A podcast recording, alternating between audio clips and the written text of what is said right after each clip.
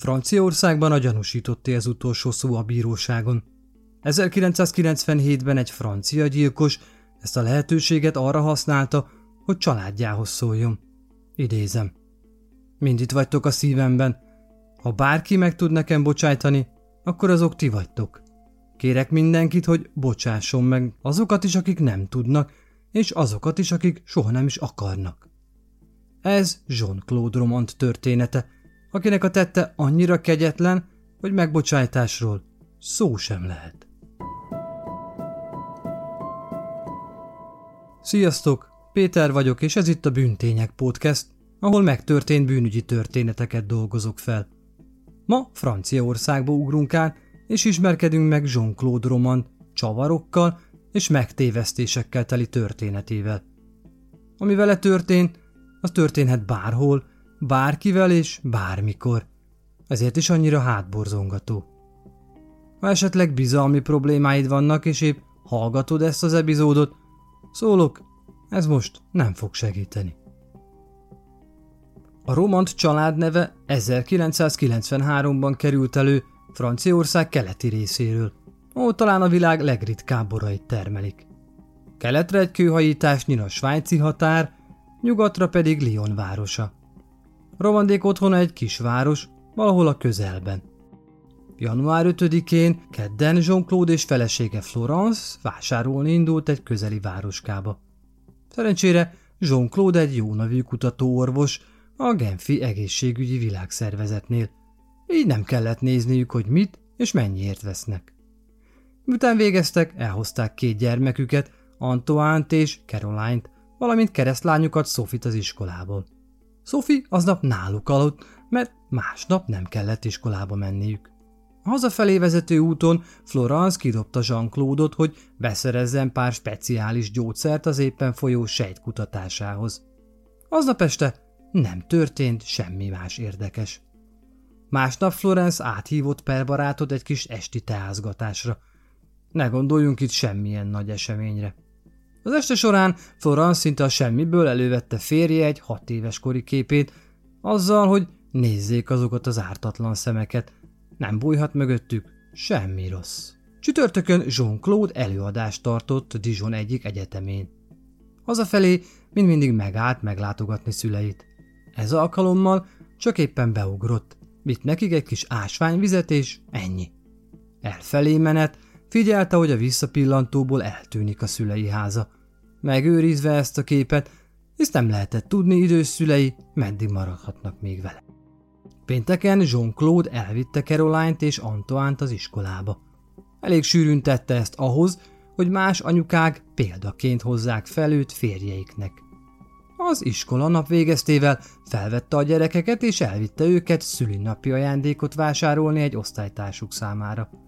Egy doboz legót választottak, amihez otthon egy kedves kis rajzot is készítettek. Később, miután a gyerekek már lefeküdtek, Florence-t édesanyja hívta telefonon.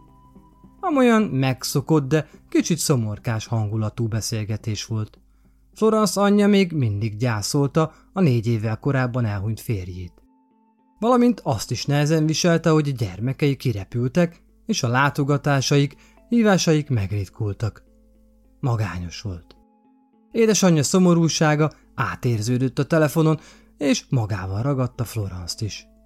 Jean-Claude, látván, hogy felesége összegömbülődik a beszélgetés közben a kanapén és sírni kezd, mellé ült és átkarolta. És csak ültek egymás mellett, mint egy kép az életük egy kevésbé csillogó és gazdag pillanatáról. Két felnőtt, egy tökéletes párt alkotva. A következő pillanat, amire Jean-Claude még emlékezett, az az, hogy felesége holteste mellett áll a hálószubájukban, kezében egy vértől csöpögő nyújtófával.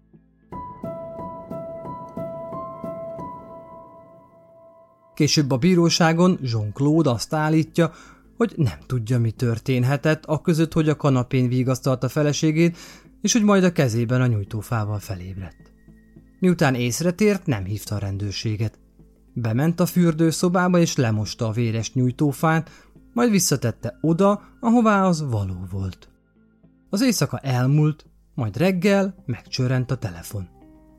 Egy templomi barátjuk volt a vonalban, aki azután érdeklődött, hogy Florence tud-e menni segíteni aznap délután. Jean-Claude a fürdőben fogadta a hívást, és azt válaszolta, hogy nagy valószínűséggel nem fog tudni menni. A hétvégén ugyanis elutaznak meglátogatni a szüleit, és készülődnek. A hívás zajára felébredt a két gyerek, Antoine és Caroline, akik egyből berontottak apjukhoz, mielőtt az lezavarta volna őket a földszintre, mondván édesanyjuk még alszik. Miután megreggeliztette őket, Jean-Claude leült velük mesefilmet nézni a nappaliban. Tévézés közben Caroline valahogy hidegnek érezte apja bőrét, ezért felajánlotta neki, hogy hoz egy lepedőt a hálószobából, hogy ne fázzon. Jean-Claude ezt ügyesen hárította azzal, hogy lehet nem is az ő bőre jéghideg, hanem lánya lázas, és talán az lenne a legjobb, ha felmennének és megmérnék a lázát. A 7 éves Caroline, aki szerette és tisztelte az apját, hallgatott rá. Mikor feléltek a szobájába, Jean-Claude megkérte lányát, hogy feküdjön be az ágyába hason, arccal lefelé. Ezt követően közvetlen közelről szívellőtte egy 22-es kaliberű fegyverrel. Majd végig csinálta ugyanezt az öt éves fiával, Antoánnal is. Még jócskán maradt a napból, mikor Jean-Claude végzett családja kiírtásával, magához vett pár újságot és átöltözött olyan ruhába, amit összekoszolhat, mintha csak kertészkedni készülne. De most persze nem ez volt a terve. Valamikor a délután folyamán Jean-Claude megérkezett a szülei házához, és leparkolta kocsiját az udvaron álló Szűz Mária szobor mellé. Most nem vitt nekik ásványvizet, nála volt viszont a régi puskája, amit még a szüleitől kapott 16. születésnapjára. Jean-Claude azzal indított, hogy csak visszahozta a fegyvert apja vitrínjébe, így szülei nem gyanakodtak. Leültek enni, majd miután mind jól laktak, a fiú felajánlotta, hogy segít megjavítani a rendetlenkedő légbeömlőt a régi szobájában. Miközben felfelé sétáltak az emeletre, Jean-Claude apja felismerte fia kezében a régi fegyvert, de a rászerelt hangtompítót nem vette észre. Amikor apja letérdelt a falhoz, hogy neki kezdjen a szerelésnek, fia kétszer hátba lőtte, gyors halált adva így neki. Jean-Claude letakarta apja holtestét gyerekkori lepedőjével, és lesétált az anyjához, aki a fenti eseményekből valószínűleg nem hallott semmit. Miután elhelyezkedett a nappali sarkában, magához hívta édesanyját. Elbújva várta, hogy ne lássa annak arcán a félelmet. Apjához hasonlóan hátba akarta lőni. De valami félresiklott. Anya vagy hirtelen megfordult, vagy más irányból lépett be a szobába, mint ahogy Jean-Claude várta. Meglátta a fiát, ahogy ott állt kezében a fegyverrel, amit évekkel előtte ő maga adott neki, és végignézte, ahogy meghúzza a ravaszt. A golyó becsapódásának ereje kirepítette a műfog sorát a szájából. De Jean-Claude visszatette azt, mielőtt tiszteletből letakarta a testet egy ágytakaróval. Végül megölte a szülei kutyáját is, csak hogy ki legyen a létszám. Letisztította a fegyvert és visszarakta apja fegyverszekvényébe, mintha az mindig is ott lett volna. Tiszta ruhát öltött és hazaindult. Miután majd 12 órát töltött szülővárosában, naptyugtára visszatért otthonába. Gyerekei rajzai még az asztalon, a karácsonyfa szépen feldíszítve, a meggyilkolt családtagjainak teste pedig ugyanabban a helyzetben várták haza. Az, hogy a következő napot pontosan mivel töltötte, nem tudni. Annyi biztos, hogy lehallgatta az üzeneteit, szundikált egyet, elrejtette az autóját, hogy azt higgyék nincs otthon, és nézett egy kis tévét. Délután négy és este hét között tízszer hívott valakit, aki egyszer fel is vette. Valamikor éjfél körül megöntözte felesége és gyermekei holtestét gázolajjal és pizsamára vetkőzött. Hajnali négy körül, amikor az utcaseprő teherautók megjelentek az utcákon, felgyújtotta az egész házat, besétált a hálószobájába, kinyitotta az ablakokat, és bevette egy jó marék nyugtatót, hogy végezzen magával. Miután a tűzoltók kivonultak az égő házhoz, a velük érkező mentősök átvitték Jean claude a közeli kórházba. Senki sem tudta, hogy túlélie, de mindenki imádkozott érte. Szegény Jean-Claude hogy történhetett egy ilyen borzasztó tragédia egy ilyen teljes és szerető családdal. Persze, ekkor még csak a tüzet látták és a romokat, kiskocsin elhagyó szürke zsákokat. Még később is, miután több részlet a napvilágra került, akadtak olyanok, akik nem hitték el, hogy Jean-Claude képes volt ilyen szörnyű tetre. Ilyen volt legjobb barátja, Luke Ladmirális. Lányának Jean-Claude volt a keresztapja, aki napokkal korábban egy éjszakát a most arra már leégett házban töltött. Nem akart összeállni a kép. Egy világhírű orvos, akiről csak jót lehetett mondani, megölje az egész családját. Hamarosan viszont mindenki megtudtatta, hogy bizony tévedtek. Először is nem ölte meg az összes szerettét, próbálta bár, de egy esetben nem járt sikerrel. Másodszor pedig Jean-Claude nem az az ember volt, akinek mutatta magát. Az egész vérfürdő és álmokfutás egyetlen hazugsággal kezdődött. Gyermekkorában Jean-Claude nem az volt, akivel szívesen töltött együtt időt bárki is. Teljesítményét tekintve kiemelkedő, de ha iskolatársait vagy tanítóit kérdezték róla, a válasz csak annyi volt, á, rendes gyerek. Rendes abban az értelemben, hogy semmi érdekes sincs vele kapcsolatban. Majd, hogy nem érdektelen személy. Nem mintha kiközösítették volna, időnként kapott meghívásokat, de valahogy akkor is elveszett a meghívottak közt. Annak ellenére, hogy próbált kitűnni. Egy időben például kitalált barátnőjével dicsekedett. Itt álljunk is meg egy pillanatra.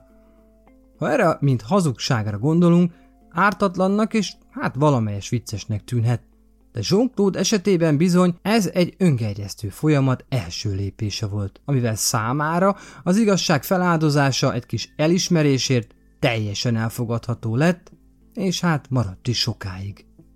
1974 őszén Jean-Claude Lyonban megkezdte medikai tanulmányait. 20 évesen láthatatlannak lenni azért nem újdonság, de elég nagy probléma, ha megtetszik valamelyik tanulótársad. Név szerint Florence aki okos, kedves, csodaszép, és ami a legjobb, igazi, nem pedig kitalált.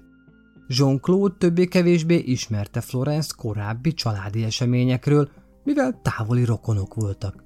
Florence viszont nem igazán érdeklődött a fura kozin után. A megnyerése érdekében Jean-Claude igyekezett közel kerülni a kiszemelt lány egyik népszerű barátjához, Luke Ladmirálhoz. Luke mindaz volt, ami Jean-Claude nem. Jóképű, megnyerő, jó társaság, de hát nem igazán okos. Jean-Claude ezt kihasználva jegyzetekkel segítette a tanulásán, meg kicsit polírozta az egóját. Ez egészen addig így folyt, amíg Luke azt nem mondta, hogy tudjátok mit, ez a Jean-Claude egészen jó srác. A terv tehát működött. Jean-Claude a népszerűek csapatába került, és az iskola második évében randizni is kezdett Florence-szal. Nem is lehetett volna boldogabb, bár boldogsága csak egy rövid ideig tarthatott. Pár hónapnyi együttjárás után végre lefeküdt Florence-szal, aki szinte egyből az aktus után szakított is vele. Kifogásként a tanulmányait hozta fel, de Jean-Claude, akinek szinte biztos, hogy ez volt az első ilyen élménye, magára vette. Emésztette a dolog. Bánatában kimaradt az egyetemről, és elbukta a másodévet. Ettől kezdve a dolgok elég furcsa irányt vettek. Pár héttel később Jean-Claude szórakozni ment Lukkal és pár másik barátjával. Florence hazautazott a nyári szünetre, így kimert mozdulni, nem félt attól, hogy véletlenül összefutnak. Az este folyamán egyszer csak barátaihoz fordult azzal, hogy kiugrik a kocsijához cigiért, mindjárt jön. Ennek pár percig kellett volna tartania, de egy örökké valóság lett belőle. A társaság felfedezte ugyan, hogy Jean-Claude hosszan elmarad, de egészen addig nem foglalkoztak vele, amíg meg nem jelent a bár ajtajában, talpig véresen.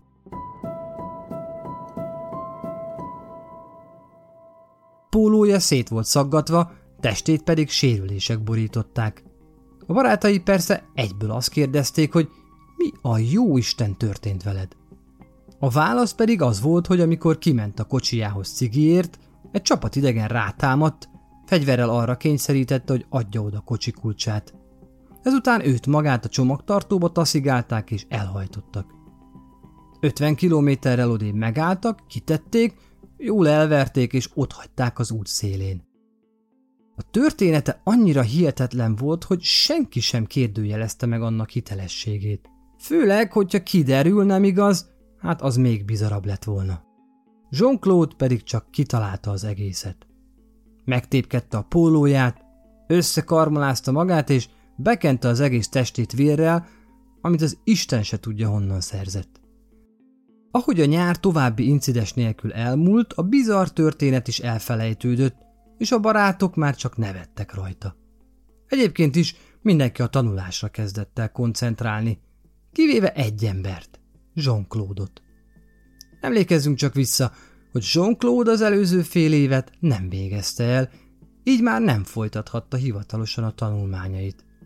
Ez nem is jelentett volna akkora tragédiát, ha valaki mással történik, de Jean-Claude, aki semmilyen bukás sem ismert volna be, soha annak érdekében, hogy fenntartsa a róla kialakított egyre hamisabb képet, egyszerűen csak hazudott tovább mindenkinek, miszerint minden vizsgán átment méghozzá csodás eredménnyel. Szüleinek is hazudott, akik fizették a tanulmányait és a lakhatását. És ez az a pont, ami a vég kezdete volt. Miután a vizsgáiról hazudott, Jean-Claude furán és rá nem jellemző módon kezdett viselkedni. Szinte teljesen eltűnt a kampuszról, nem lehetett vele sehol sem találkozni. A lakását egyáltalán nem hagyta el. Elutasított minden látogatást, és ha valaki csomagot vitt neki, úgy tett, mintha nem lenne otthon. Mindeközben csak az ágyában feküdt, konzervkaját evett és hízott. Miközben még mindig sebeit nyalogatta Florence után, egy újabb történeten dolgozott. Pár hónappal később Luke meglátogatta barátján, akinek egy lelkesítő beszéddel készült, de Jean-Claude igencsak meglepte azzal a hírrel, hogy rákja van. Limfómával küzd. Na, ez igazán undorító hazugság, de sajnos hatásos. A limfóma sejtszinten támadja a szervezetet, ezért Jean-Claude-nak nem kellett feltétlenül fizikai tüneteket produkálnia. Halálos, de nem annyira halálos, időben elkapva gyógyítható és visszaszorítható. Pontosan úgy, ahogy az Jean-Claude is állította kicsivel később. Egyik pillanatról a másikra megváltoztatta így a narratíván a rákos betegről egy túlélőjére, akinek a sejtjei időzített bombaként ketyegnek. Eközben természetesen minden erővel azon igyekezett, hogy florence újra összejöjjenek. Ezek után Jean-Claude élete visszatért a régi kerékvágásba. Bejárt az előadásokra, úgy mintha nem bukott volna meg. Senki sem kérdőjelezte meg a státuszán, még az oktatói sem. Valahogy elveszett az egyetemi oktatási rendszerben. Hivatalosan ugyan nem haladhatott tovább, anélkül, hogy az elmaradt évet megismételje, Viszont talált egy kiskaput, és újra tudott jelentkezni másodévre. Így igazolványhoz jutott, amivel már mindenkinek bizonyítani tudta, hogy teljesen jogosan jár az egyetemre. És ez működött. Működött több mint egy évtizedig. Minden évben másodévesként újra regisztrált, és bejárt az összes felsőbbéves előadásra, anélkül, hogy bármiből vizsgázott volna, és előre haladt volna tanulmányaival. A medikai képzés legalább tíz évig tart Franciaországban, vagy inkább tovább. Így a hosszan elhúzódó tanulmány senkinek sem szúrt szemet. Mielőtt eltelt volna a maximális 12. év, Florence és Jean-Claude összeházasodott, és megszületett első lányuk Caroline. Egy évvel azután, hogy Jean-Claude eljátszotta, hogy lediplomázott, megszületett második gyermekük Antoine is. Az iskolából kikerülve családdal a nyakán Jean-Claude-nak kicsivel nehézkesebb lett az élete. Bár végigülte az összes előadást az egyetemen, és valamilyen tudással rendelkezett is, valós végzettség hiányában nem pályázhatott egyetlen orvosi állásra sem. Ha megtette volna, munkaadója nagy valószínűséggel hamar kideríti, hogy csaló és a hazugságból épített kártyavára összedől. Ezért nem pályázott, hanem kitalált egy munkát magának. Nem is akármilyet, egy zsíros állást az egészségügyi világszervezetnél. Elítette mindenkivel, hogy a világ legnagyobb egészségügyi szervezetében tölt be olyan kimagasló pozíciót, ami egyébként csak a szakma legjobbjai számára elérhető. És meg is tartotta a képzeletbeli állását hat hosszú éven keresztül. Mondom is, hogy hogyan.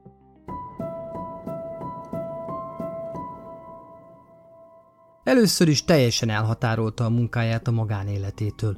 Senkinek sem adta meg munkahelyi telefonszámát, még feleségének sem. Aki, ha el akarta érni férjét, annak személyhívójára kellett egytől kilencig egy számot küldenie, attól függően, hogy mennyire fontos az ügy. Ez alapján Jean-Claude eldöntötte, hogy visszahívja-e. Időről időre apró ajándékokat vitt haza feleségének, mondván a főnökei küldik. Florence ezeket mindig levélben köszönte meg, amiket hogy-hogy nem Jean-Claude mindig személyesen kézbesített. Amikor barátok vagy rokonok látogattak Genfbe, megmutatta nekik irodája ablakát a világszervezet igazi épületén. Persze, soha senkit nem vitt be az épületbe.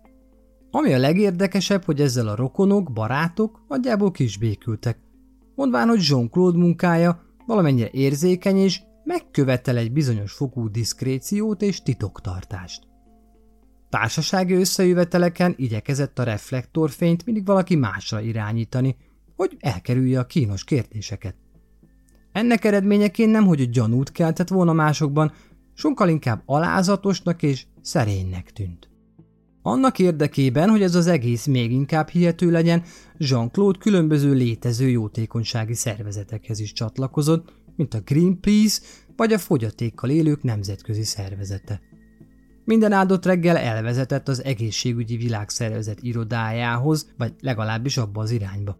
Látogatai kártyával bejárta az épület alsó szintjét, elment WC-re, köszönt az őröknek és eltett pár információs kiadványt, amit később szépen széthagyott a kocsijában és az otthonában. Sőt, valahogy sikerült elérnie, hogy a világszervezet postáján, bankját és utazási ügynökségét is tudta használni. Miután megmutatta magát az irodában, semmit tevéssel töltötte a napot. Kávézókban, parkolókban üdögélt, hosszú erdei sétákat tett. Szó szerint egy véget nem érő szabadságon volt. Sokszor elszólította a kötelesség külföldi utakra is, hogy világszintű döntéshozókkal és kiemelt szervezetekkel tárgyaljon. Valójában viszont a helyi reptér közelében, olcsó hotelekben tévézéssel töltötte az idejét majd a reptéről szerzett ajándékot gyermekeinek, és úti könyvekbe vett információk alapján történeteket talált ki a nem létező utazásról. És mindez működött. Ha egy picit is bizonytalannak érezte a pozícióját, előhúzta a rák kártyát, amit mindenki mindig be is vett. Meg voltak győződve arról, hogy Jean-Claude munkájának komoly tétje van, és a világszervezetnél a gyógymódot kutatja saját és milliók bajára. Ha emiatt néha kicsit furcsán viselkedik, hát érthető. Florence nem tett és nem is tehetett más, mint kiszolgálni prominens férjét, és mindenben alárendelni magát neki. Persze, gondolom most arra már megfogalmazódott mindenki fejében, hogy hogy az Istenbe engedhette meg magának mindezt. Honnan szerezte ez a pénzt? Hát bizony oka van annak a mondásnak, miszerint a pénz minden gonosz szülő atya.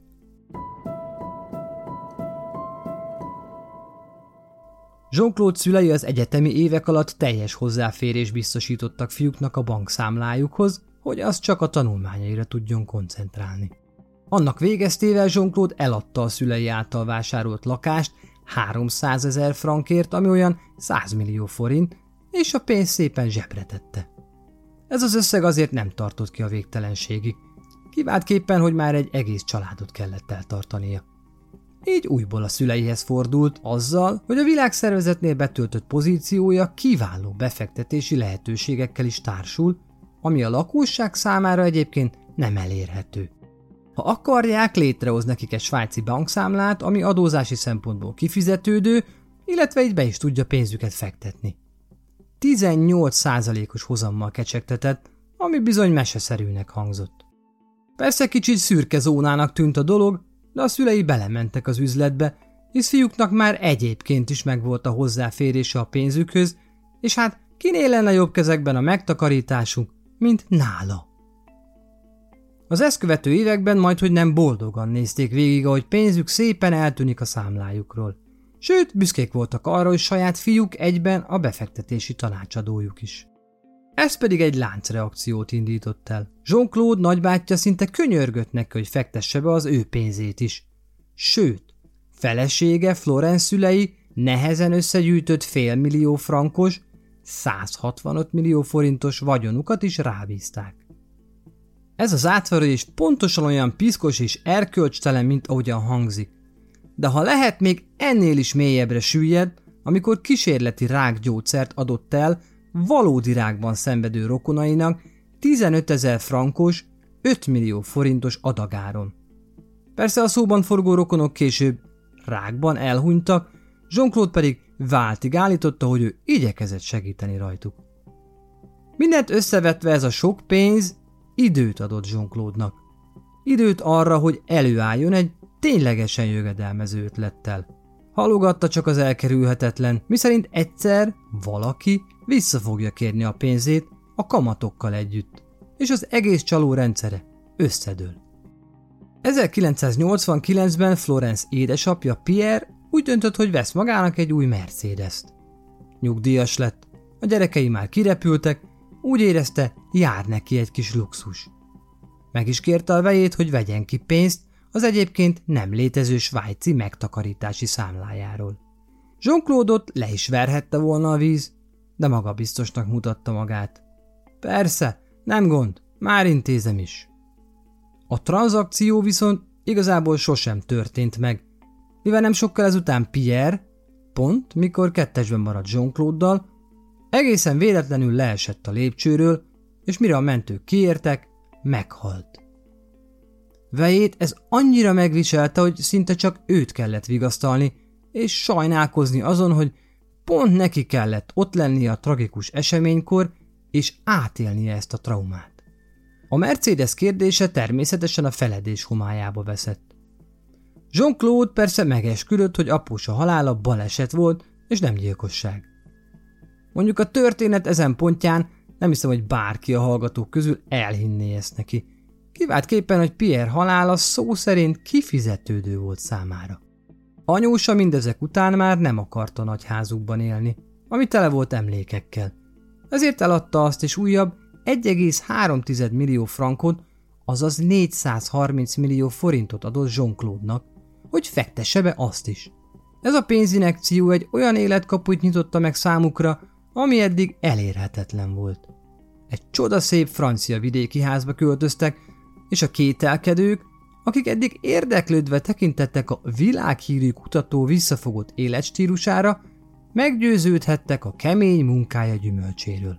Maga Luke is felhagyott az olyan viccekkel, mint hogy biztos azért nem gazdagodnak még meg, mert Jean-Claude szeretőkre költi a sok pénzt, amit keres. Hát ez akkor nem volt igaz, de fősünk bizony épp erre készült.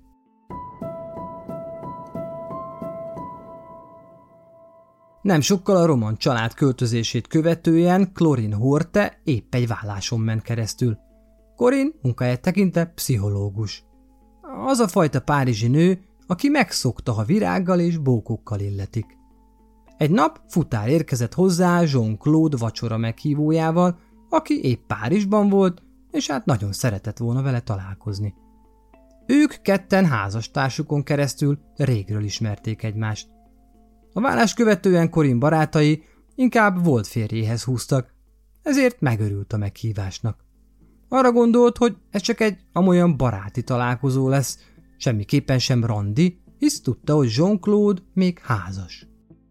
Az első vacsora pontosan ennek jegyében kelt.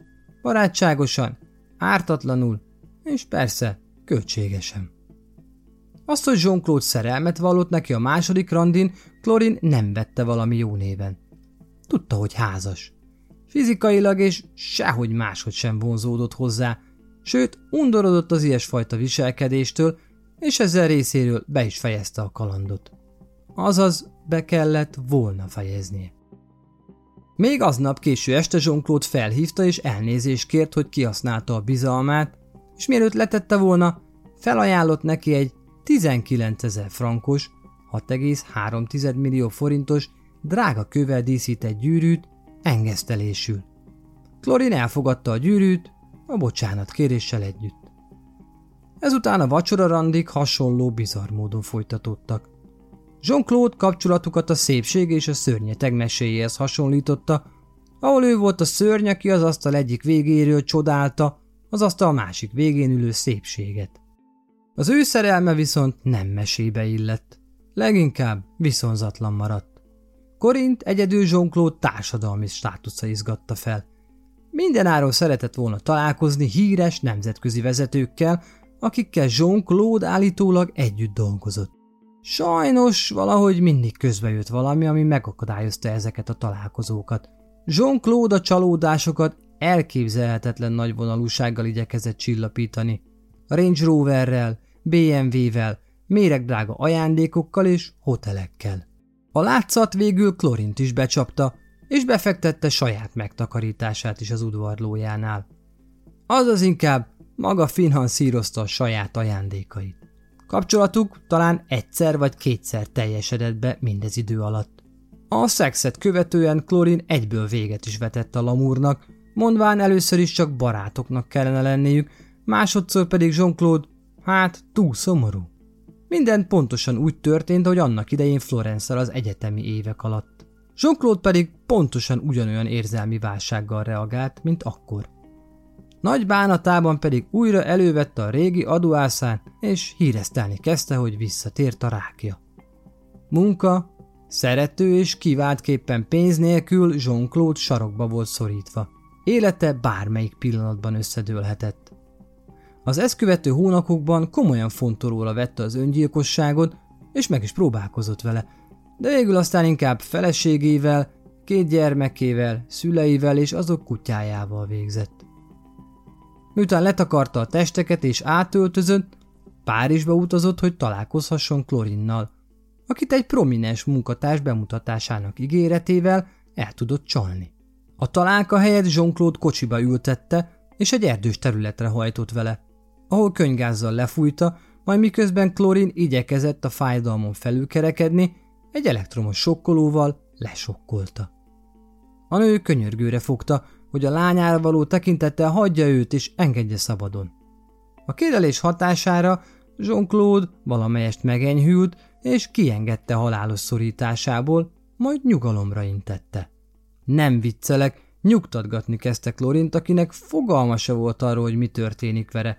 Arról meg végképp nem tudott, hogy Jean-Claude épp túl van, nem kevesebb, mint öt gyilkosságom. Azt se tudta, hol van. Csak annyit, hogy távol a lányától, és Jean-Claude az egyetlen, aki vissza tudja őt vinni. Emellett egy kábeldarabot is látott a földön heverni a fűben, és hát nem szerette volna megtudni, hogy mit tervez vele a lovagja. Akármennyire is hihetetlenül hangzik, miután Jean-Claude visszapakolta a földön heverő kábelt a kocsiba, hazavitte Klorint, de a lelkére kötötte, hogy senkinek se szóljon arról, hogy megpróbálta őt megölni. Pár perccel miután kirakta a lakásánál egy fülkéből, felhívta, azzal, hogy ne gondolja, hogy ezt előre eltervezte. Ha így lett volna, akkor a lakásában öli meg, a lányával együtt.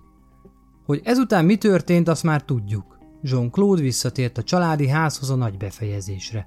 Tévézés közben egy boríték hátulján beismerte bűnei egy részét, mondván, hogy ha már öt embert megölt, itt az ideje, hogy elmondja az igazat.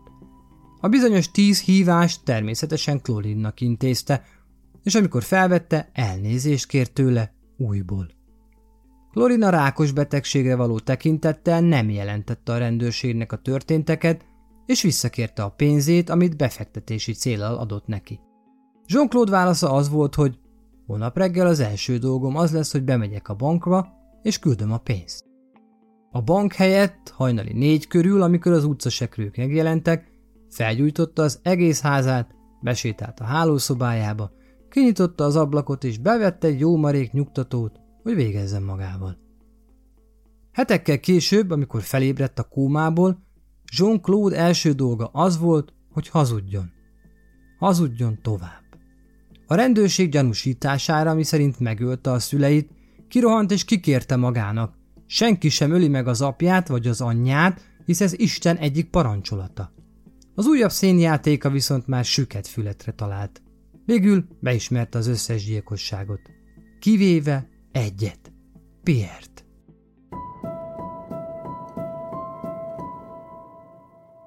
Senki se próbálja meg logikus úton megérteni, hogy miért csinálta Jean-Claude, amit csinált.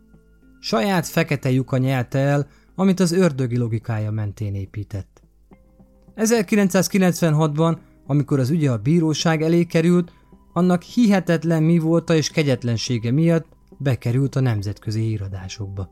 A védelem szerint Jean-Claude csak egy átlagos családapa, akit a kegyetlen körülmények egy szomorú, sajnálatos és tragikus végkifejletbe sodortak.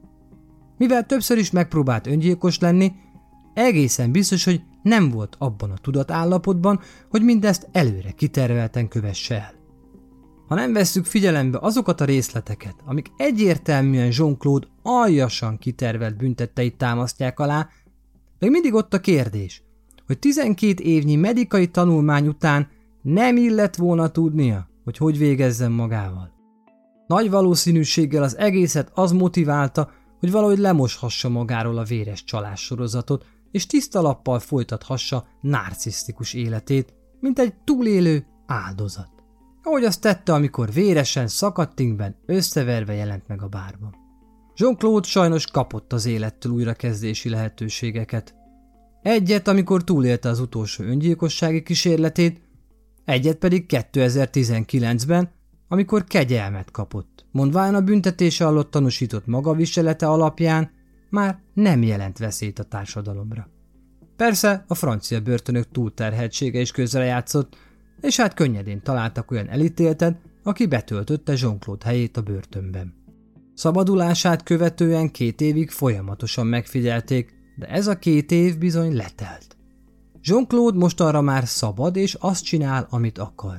Állítólag megtalálta Istent a börtönben, így lehet most épp Bibliát olvas valahol, vagy megbocsájtásért imádkozik. Vagy éppen gazdasági podcastet hallgat, és felkészül egy újabb csalásra.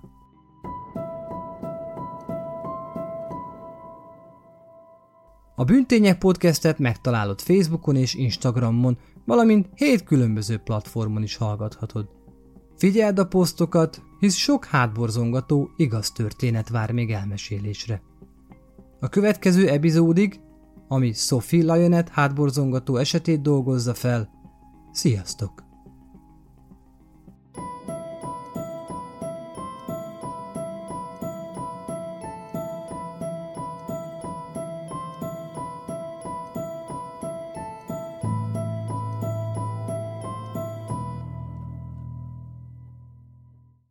Ha más podcastekre is kíváncsi vagy, hallgassd meg a Béton műsor ajánlóját. El tudod képzelni, hogy a podcastet, amit éppen most hallgattál, fél év múlva már a mesterséges intelligencia generálja? Mi sem. De ha érdekel, eljötte már a gépek lázadása. Hallgass bele az Embertelen podcastbe. Orsós Lajos vagyok, a műsor házigazdája. Egyelőre még élőben. Egyelőre. Fedezzük fel együtt, hogyan ismerkedik, randizik, mesél és vitatkozik Betty és Péter, két teljesen mesterséges intelligencia. Lajos, a podcast címét mond még egyszer, Léci. Oké. Okay. Embertelen podcast. Ez a műsor a Béton közösség tagja.